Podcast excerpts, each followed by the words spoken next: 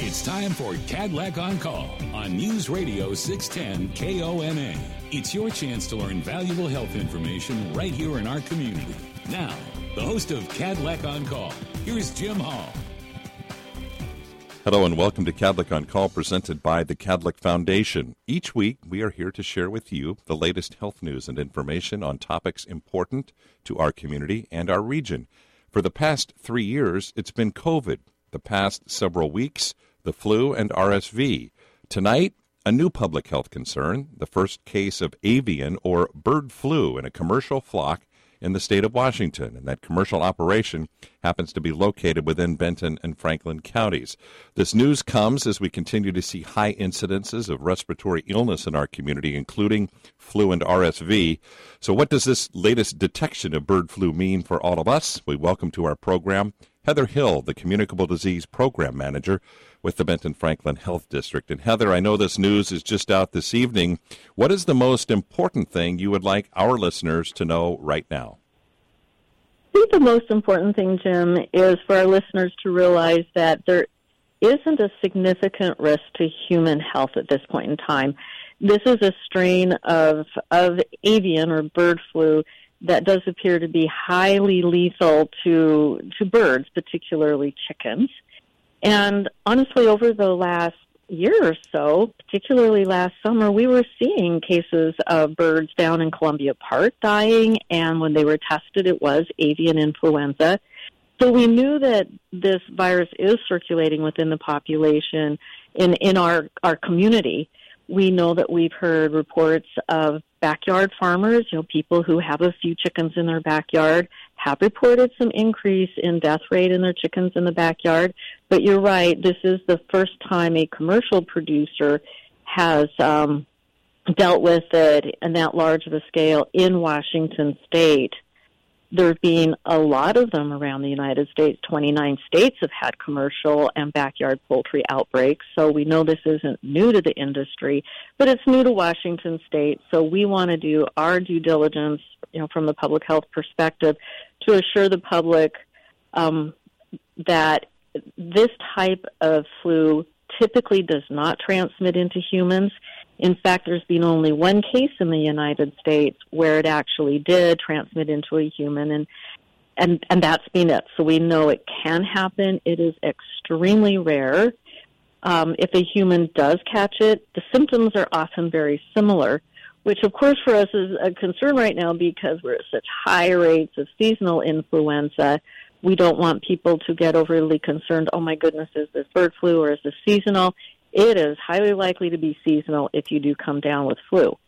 But what we're trying to do is um, work with the employees to help ensure that everything is being done for their safety, for their health, the health of their family. So we're working closely with that company to ensure that the best things are happening for their employees as possible and we'll uh, touch more a little bit on the employees in a moment. I want to share this information is fairly fresh this afternoon and this evening, and the lead agency is the Washington State Department of Agriculture, and I want to read directly from their press release because there is some information that I think is important for our listeners to know.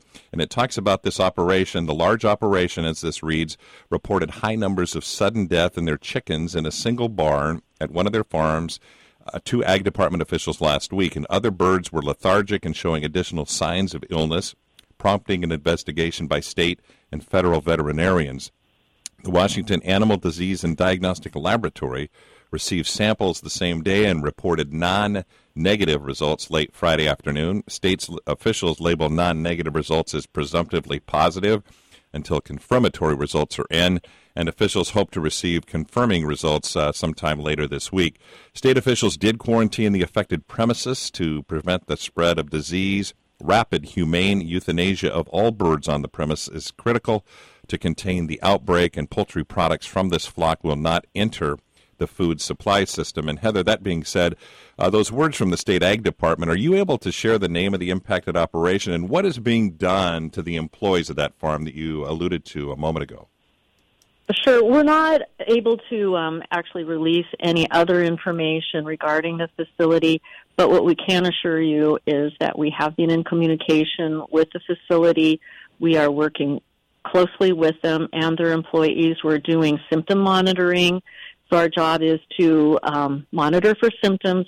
Should one of the employees come down with influenza-like symptoms, we are prepared to do testing, which would be sent to the state lab. They would be able to determine which kind of flu they had if it were to test positive, and then working to provide any treatment meds that might be necessary for this population of employees out there. So our goal also is to assure um, one of the points you brought out in the USDA or the WSDA uh, release was no risk in the food chain, and that's a really important fact for people to understand that cooking of egg products, cooking of chicken products would kill this virus should it happen to be in the product. Um, the biggest risk to people is if they come in contact with the um, secretions, the saliva, the feces, what comes out of the of the chicken, and they end up getting in contact with that, in getting in their eyes or nose or mouth, inhaling it. That's how it would potentially transmit to humans. Again, highly, highly unlikely to transmit to humans, but we can't say it absolutely won't. So food products are not a risk, are not a concern. Um, I think it's also important since we do live in an agricultural community and a lot of people have backyard flocks that um, the Washington State Department of Agriculture does have a telephone number for people to call if their backyard chicken flock is ill, are dying. And we'll have this information posted on our website so that people can get to that information quickly, easily, and report any unusual bird deaths. And that was uh, essentially my next question is the other poultry growers and operators and owners, including those who manage backyard, domestic backyard flocks, what should they be doing? Is it just a case of monitoring their, their flocks? They really do need to watch their flock closely for any signs of illness. And if they are seeing illness, if they are seeing unusual deaths, then by all means report them to the, the phone number that we will have on our website and let the Washington State Department of Agriculture know. And, and the particular operation where this uh, is impacted, is there a, I don't know what the word is, I guess for lack of a better word, a quarantine zone in an area around where that particular growing operation exists? They have um, stated a a quarantine zone around, and you can find this information on their website. So it's about a, I believe, a six mile radius, which does encompass, you know, it encompasses a large part of Benton and Franklin County, and that's why this really is a, a multi county concern in that we want to get this information out to the people within our jurisdiction because this affects, you know, the life, the health, and unfortunately this business. And that is part of the tragedy of these situations. It really does impact that business um, quite badly when we see this high a death rate in, in their flocks. And again, that lead agency is the Washington State Department of Agriculture, and the phone number for public inquiries that Heather mentioned, I'll give it to you quickly 1 800 606 3056, 800 606 3056. And one more question before we go to break, Heather, is uh, this is a time where a lot of uh, sportsmen are out hunting. What should they be doing? Know, we've always encouraged, um, especially people who are out uh, waterfowl hunting. We know that it can be found in that waterfowl population. So we always encourage those hunters to use caution with, um, when, especially when they're gutting out their animals, when they're cleaning their animals, to to wear gloves, use those latex gloves, and watch where they're they're putting the remains of the bird. Don't let the feathers fly around where they could get into a backyard flock. Um, so try to contain the the products that are perhaps blowing around from this bird that you're cleaning um, that you just brought in from you know out hunting. And before we go to break, just a quick, maybe 15 second synopsis of, uh, like as you said, of, of what the public's uh, context should be with all of this you know, there's no reason for the general public to have fear that they're going to be exposed or they're going to catch avian influenza. It's a rare, rare occurrence if it does. Food products are safe to eat. Eggs, chicken products, heating, cooking these products does kill it. Um, but just be aware that it is happening in our community. It is happening across Washington state. And if you come in contact with a dead bird, like last summer down in the park, don't handle the dead birds. You just want to leave those animals alone. And again, you can reach out to the um, Washington State Department of Ag and uh, get information on what to do if you come ac- across dead birds. Heather Hill with the Benton Franklin Health District. She will be with us for one more segment, a little more discussion on the ongoing respiratory virus issues we're facing in our community, and we'll do that right after this. You're listening to Kadlec on Call on 610 KONA. This program is not a substitute for direct consultation with your own healthcare provider. Always consult your healthcare provider for your specific condition, especially if you have or suspect you may have a medical problem. Now back to Kadlec on Call. Here again, Jim Hall. Welcome back to Kadlec on Call, presented by the Kadlec Foundation. In our top story today, the first case of bird flu, or avian flu as it's known, in a commercial flock in the state of Washington has been uh, detected in our region. And while experts say there is little to no risk to the public, it is certainly impacting flock owners. And in the midst of a significant presence of RSV and the flu in humans, we want to make sure we're addressing the current situation uh, as best we can and as uh, informatively as we can. And we're visiting with Heather Hill with the Benton Franklin Health District, who shared important advice in our first segment. And for the latest information, you can monitor the Health District's website at bfhd.wa.gov.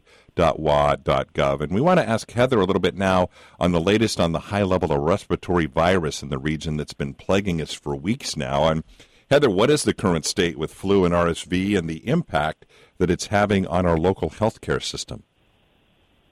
Sure. What I can tell you, Jim, today we actually did get a, an alert from Washington State Department of Health letting us know that flu rates are extremely high all across Washington state, and, and that certainly holds true right here in the Mid Columbia region. A week ago, we held a joint press conference with all four hospitals, and the um, each hospital reported out on what they're dealing with. And you know, once again, just like during COVID, they're dealing with staff shortages, some supply shortages, bed space shortage. And so not only are our staff, uh, unfortunately, we're having a staffing crisis anyways in healthcare in general, but then during a time like this, when you have family members or children who become ill and a staff member has to stay home and take care of them, that certainly impacts um, the healthcare system quite a bit. Uh, we then had our monthly meeting with our infectious disease um, professionals in the community just this week, and once again um, learned that yep, it is still very very busy. Um, bed space is short um, supply. We're hearing of um, you know, we usually think of RSV in children, but we're hearing of reports of the elderly being hospitalized with RSV, so it isn't just a childhood illness. So plenty of RSV out there in the child population as well as that adult population. Certainly COVID is starting to creep back up again, but the, the heavy hitter right now does happen to be influenza, and it is um, once again significantly impacting our, our hospitals, the bed space, the staff, and there are some shortages out there of treatment med called Tamiflu and it's being um, difficult to get all across Washington state. So we've reached out to the Strategic National Stockpile and we'll be able to help make sure that those high risk environments who are experiencing influenza outbreaks, like long term care facilities, um, will have access to this drug as much as we are able to get it to them. The most important thing people can do right now again is vaccinate, vaccinate, vaccinate. Get vaccinated for influenza, get vaccinated for COVID. You can't get vaccinated for RSV because there isn't one yet. So get vaccinated for those illnesses that we can vaccinate against. And we know that if you get influenza vaccine on board and you still catch the flu, you are much less likely to end up hospitalized and certainly less likely to die from the flu. And we're trying to keep people out of the hospital, out of acute care facilities again, just like we were during the peaks of COVID. Same thing is true right now with influenza. We need the community to do the best they can to get vaccinated, use those mitigation strategies we've been talking about now for several years with respiratory infections, and help keep our hospitals ready to take care of the most acute Ill- illnesses and get vaccinated so you don't end up there. And another key point, and, and we stress this weekly during COVID, is you know if you don't if you don't do it for yourself, do it for the vulnerable people in our population. Many of them are going to probably be maybe your elderly relatives or young children. Where are we at with schools and I guess the the elderly population with it? Are we starting to see impacts in those areas? We absolutely have, especially in the school system. We're seeing some very, very high absentee rates up in the 20% range. And when we do ask what's the reason, a lot of times it is that respiratory infection that's keeping kids home. There's been some rumors out there that influenza vaccine is short supply, that providers can't get it, and that's absolutely not true. We've checked with our Department of Health partners, and they say no any pediatrician who wants access to influenza vaccine for their kids can absolutely get it. Same thing holds true for adult vaccines. There is no shortage. And it appears that this year's vaccine is a really good match for the seasonal flu that seems to be circulating in the United States. Is part of our problem just the fact this, what we call COVID fatigue, of people that are just so tired of this that it's like, you know, they're just going to bow their back and and basically ignore public health advice? I think there's many reasons why people don't get vaccinated, but certainly during the COVID pandemic, people started to become a little less likely to get vaccinated, and we saw a significant decrease in the number of people who got vaccinated for influenza. And we know there's a cumulative effect. When you get vaccinated year to year to year, your your immune system does have some memory of the past vaccines. So we've lost some of that cumulative memory in our immune system by not getting vaccinated in large rates. So we have a, a very vulnerable population, not only to RSV, like we've talked in the past, but certainly to influenza as well. One question that we could probably spend a, an entire segment on, and that's what's called long COVID. And as you touched on, that uh, COVID numbers this time of the year would be predicting to, to inch back up. But what what can you share? What are we knowing about uh, this long COVID? I, I have anecdotal, you know, acquaintances where people that I've talked to who know either know somebody or they themselves have been, you know, they've been determining that I think I have this long COVID that, that it won't go away. It is an interesting phenomenon that medical scientists are, are looking at to really try to figure out what's the mechanism anecdotally, you're exactly right. We hear a lot of different system um, being affected by the COVID virus. And as a result, a fair number of people continue to have problems with those body systems uh, for months and months, and even a year or more later are still saying, I have not gotten completely over those symptoms. And one of the big ones is brain fog. You hear a lot about people saying, my foggy brain that I had during COVID just hasn't gone away. And it's to the point some people have not even been able to go back to work. We hear about people having chronic lung disease from the effects of COVID on their lung tissues that just isn't improving to the point that they're able to get back to their regular level of activity pre COVID. So we know it's true, we know it's real. We hear a lot of reports of it, and I think medical scientists are certainly looking at what exactly is the mechanism going on to cause this, and then well, how can we treat it? How can we improve the life for these people? But again, get your vaccine on board so that you ultimately, you know, don't have a really bad case of COVID. The vaccines are really good at helping decrease the severity of your illness and therefore decreasing your likelihood of having long COVID symptoms. One final question before we let you go, and that is kind of tied to what we touched on with, with getting vaccinated. But is it the advice when you're sick, stay home? Because I, I hear so many stories of people going to work not, not, not feeling well, and this is highly contagious. no matter what you're suffering from, if you are ill, you really do need to stay home. And I know some work environments really struggle with that, especially the retail industry. It's hard to get employees. We really need to not only do our employees and their families a favor, but we need to do the general public a favor by not having sick employees because they will pass it on to your customers. And you want your customers to be healthy so that they can keep being your customers. Um, office environments are an amazing place to transfer germs because we share so much in that office environment space. So again, when you're sick, stay home. Heather Hill with the Benton Franklin Health District. Uh, seems like every Wednesday some sort of timely information to share with you. And as always, thanks for your time. When we come back, we're going to spend some time talking about holiday safety, and we'll do that right after this. You're listening to Kadlec on Call on 610 KONA. This program provides general information only. Any comments or information presented are strictly for educational purposes. Kadlec and 610 KONA do not endorse any of the suggestions made by the presenter or callers. Now back to Kadlec on Call. Once again, Jim Hall. Welcome back to Kadlec on Call, presented by the Kadlec Foundation. And a reminder if you missed any part of our program, Kadlec on Call is available via podcast. Just search Kadlec on Call wherever you listen to your favorite podcast.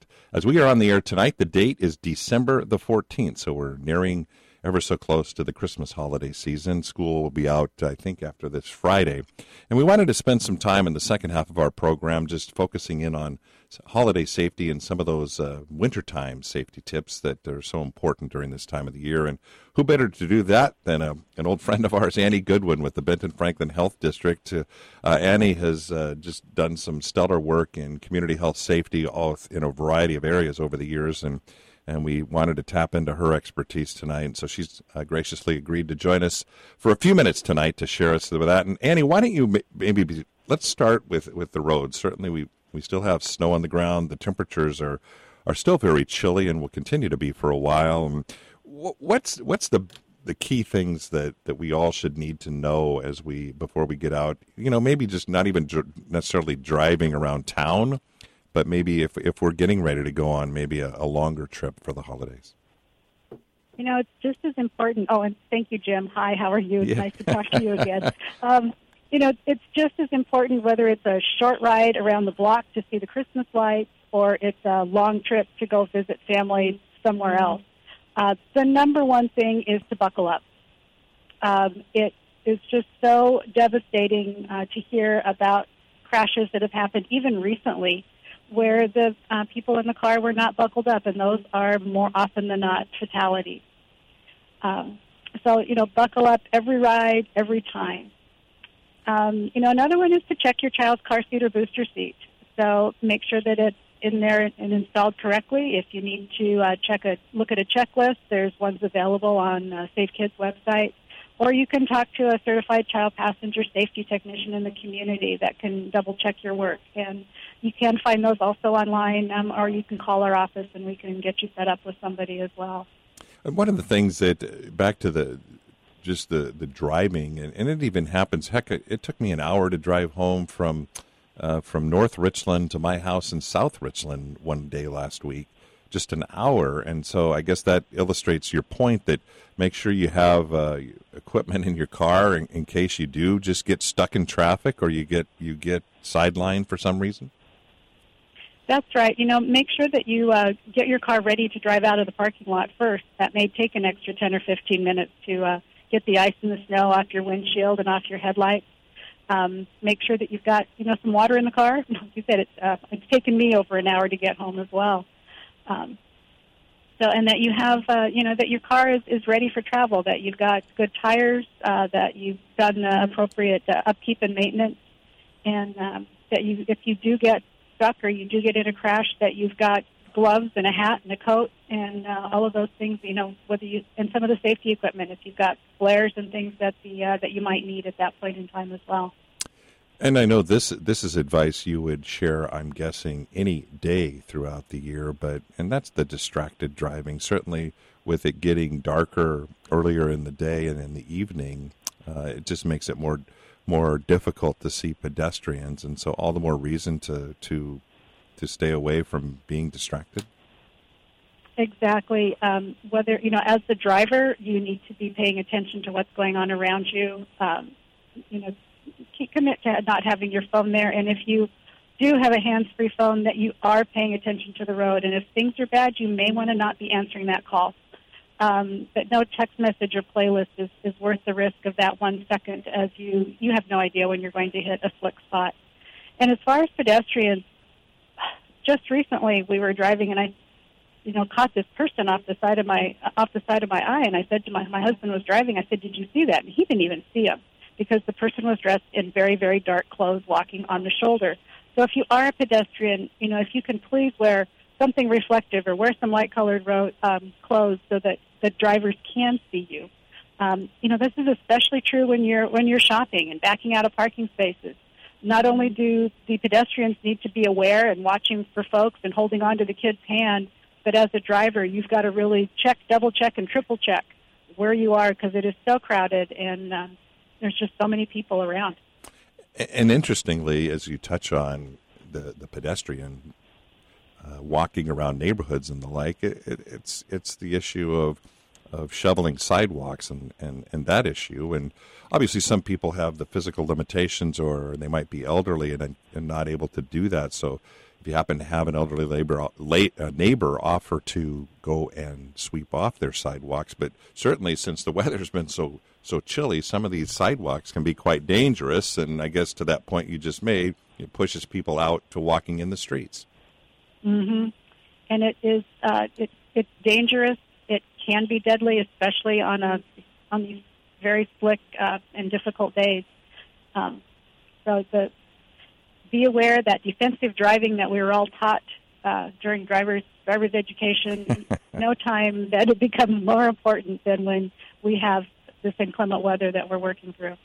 And then certainly for younger drivers too is uh, be conscious. Uh, they should, you know, if you're a parent, make sure your your your teen, and most likely would be as a result a newer driver to, that they know how to drive in winter-like conditions you know, this is when it's that great time to take them out to a, a nice parking lot that uh, may not have been plowed yet and get them the expertise and the experience of driving in, in this type of weather with these type of roads. It's one thing to read the book and learn about it and, you know, oh, you need to steer into your turn and if your car goes this way, steer that way. And it's another thing when you have to think and do all at the same time and, you know, don't use your brake, use your brake. What, you know, it's all so different. So getting those young drivers out there where they can practice in a safe place is really important. And I know organizations like Kadlec and, and the Health District have partnered for years in helping to evolve the, the Safe Kids Coalition. And I know that national coalition of safety, and I know you've been intimately involved in it for a number of years. Are those are are we touching on the key peop, the points that people should not be knowing about? Uh, I guess from a from a kid's standpoint, a safe kid standpoint? Yes, we are. Um, that's exactly where I went to get my information for tonight to make sure I was up to date with things. uh, you know, um, we've been with uh, we've been a, a Safe Kids Coalition um, for a long time. I'm not going to say how long because that will tell you how long I've been here. and and uh, it's uh, you know the Safe Kids is a is a wonderful organization that is really exists to prevent injuries so that families can make really, really wonderful memories and not have the memory of being in the emergency room during the holidays. We're visiting with Annie Goodwin with the Benton Franklin Health District and a longtime supporter and participant and leader in our community and of, of a coalition focused on childhood safety. And we have one more segment with her uh, before we leave this evening.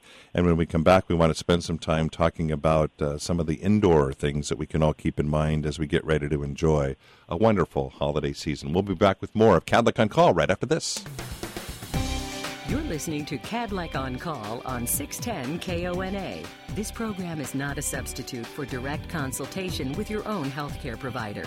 Always consult your healthcare provider for your specific condition, especially if you have or suspect you may have a medical problem. Now back to Kadlec on Call. Here again, Jim Hall.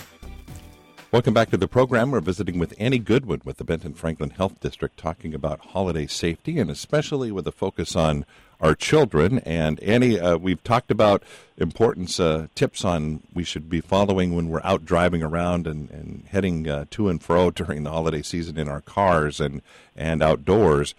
How about inside? I know, especially for kids, there's a, a lot of things, you know, with, I know, holiday lights and all of that kind of thing, but relative to, to children, maybe let's start with, uh, with, with medicines and those kinds of things. Uh, certainly kids are going to be, a lot more kids are going to be running around with their families and uh, during the holiday season. What's your advice with that? You know, a, a lot of people are going over to visit grandma and or go to visit another person's house. And so um, getting the getting things safe for the kids to come. Um, you've got lots of different ages, but you know the number one thing is to get that medicine up and away and out of reach and out of sight of children. Um, if you need to dispose of medicine, you can go to the health district's webpage, bfhd.wa.gov, and do a "How do I dispose of medicine?" and it'll take you to a web page on how to do that. Um, even things like laundry packets and cleaning products, so that they are out of the way and and you know just reduce that potential for poisoning exposures to kids.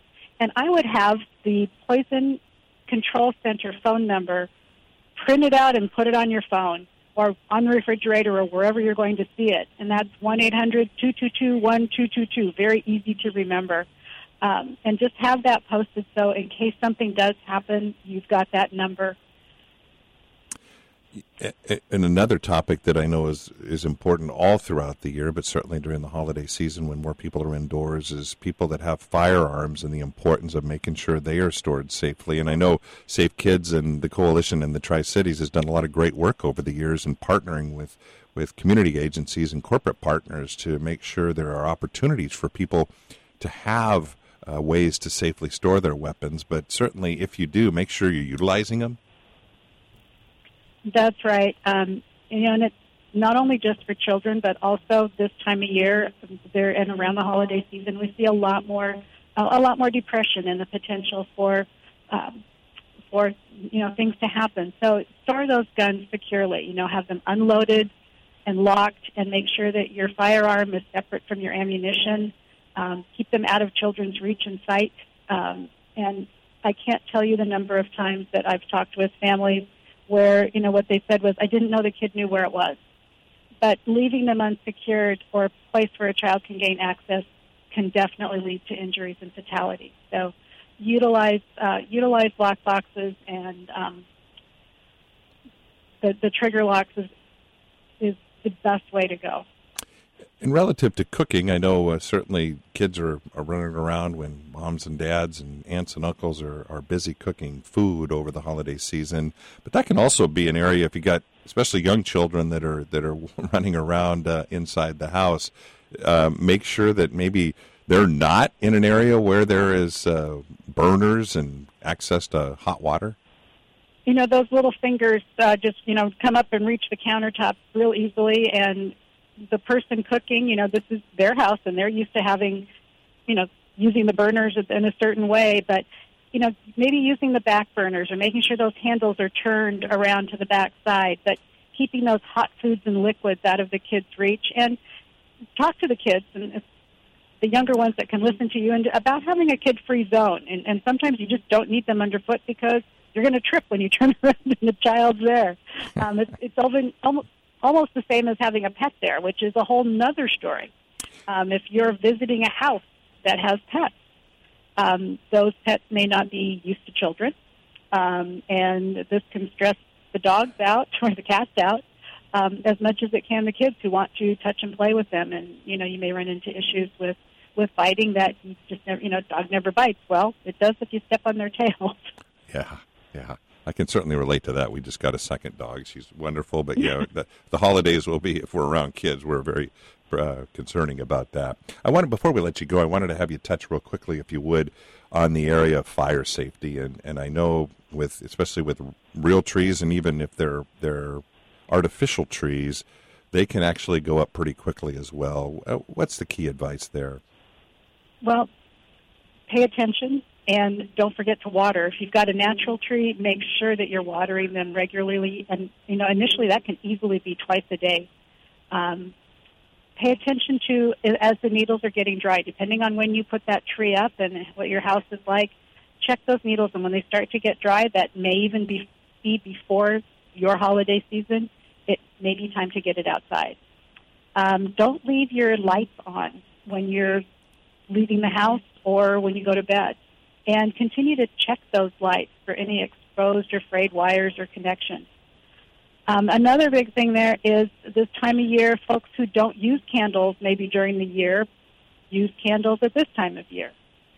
Consider using the artificial or flameless candles or the battery operated ones. Um, if you do have candles, make sure they're at least 12 inches away from anything that might burn. Make sure that you blow them out before um, before you leave. And again, this is another one with dogs and pets. Um, those can easily be knocked over and cause an issue. So um, the other thing is double check your smoke detectors. If you didn't change your batteries when you changed your clock, make sure you do so now. Make sure you've got working smoke detectors outside of each bedroom and on each level of your house. Annie Goodwin with the Benton Franklin Health District. As always, uh, wonderful advice and important advice during the holiday season. Annie, thanks so much uh, for joining us tonight. Great to catch up, and we'll talk again soon. Uh, before we leave. I do want to address uh, uh, some some somber news. Uh, the Kadlec family has seen three very important people pass away in the last few weeks. Uh, they are Press Billings, was a longtime volunteer at Kadlec Regional Medical Center. He was a patient escort and probably is, was as nice a person as you would encounter when you'd come into the hospital, helping people navigate their way around the hospital. Press recently passed away, and we're sorry for him, all our condolences to his family. Another gentleman by the name of Bob DiLorenzo, and he was very active in an organization called the Kadlec Neurological Resource Center. Uh, his wife uh, succumbed to Alzheimer's and dementia a few years ago, and Bob, after she passed, became a strong advocate in our community for Alzheimer's and dementia care, and he led uh, volunteer support groups over at Kadlec for a number of years. And Bob also recently passed away. And finally, Mike Lawrence. Uh, many of you know him for his work with the Department of Energy over the years here in the Tri Cities. Mike was also a very ac- active board member for Kadlec Regional Medical Center in the Providence system, and Mike has recently passed away. Three very important people to the Catholic family and to the Tri-Cities family, and uh, we wish all of their families uh, our deepest condolences. Thanks so much for joining us. Have a great holiday season. We'll talk again next week.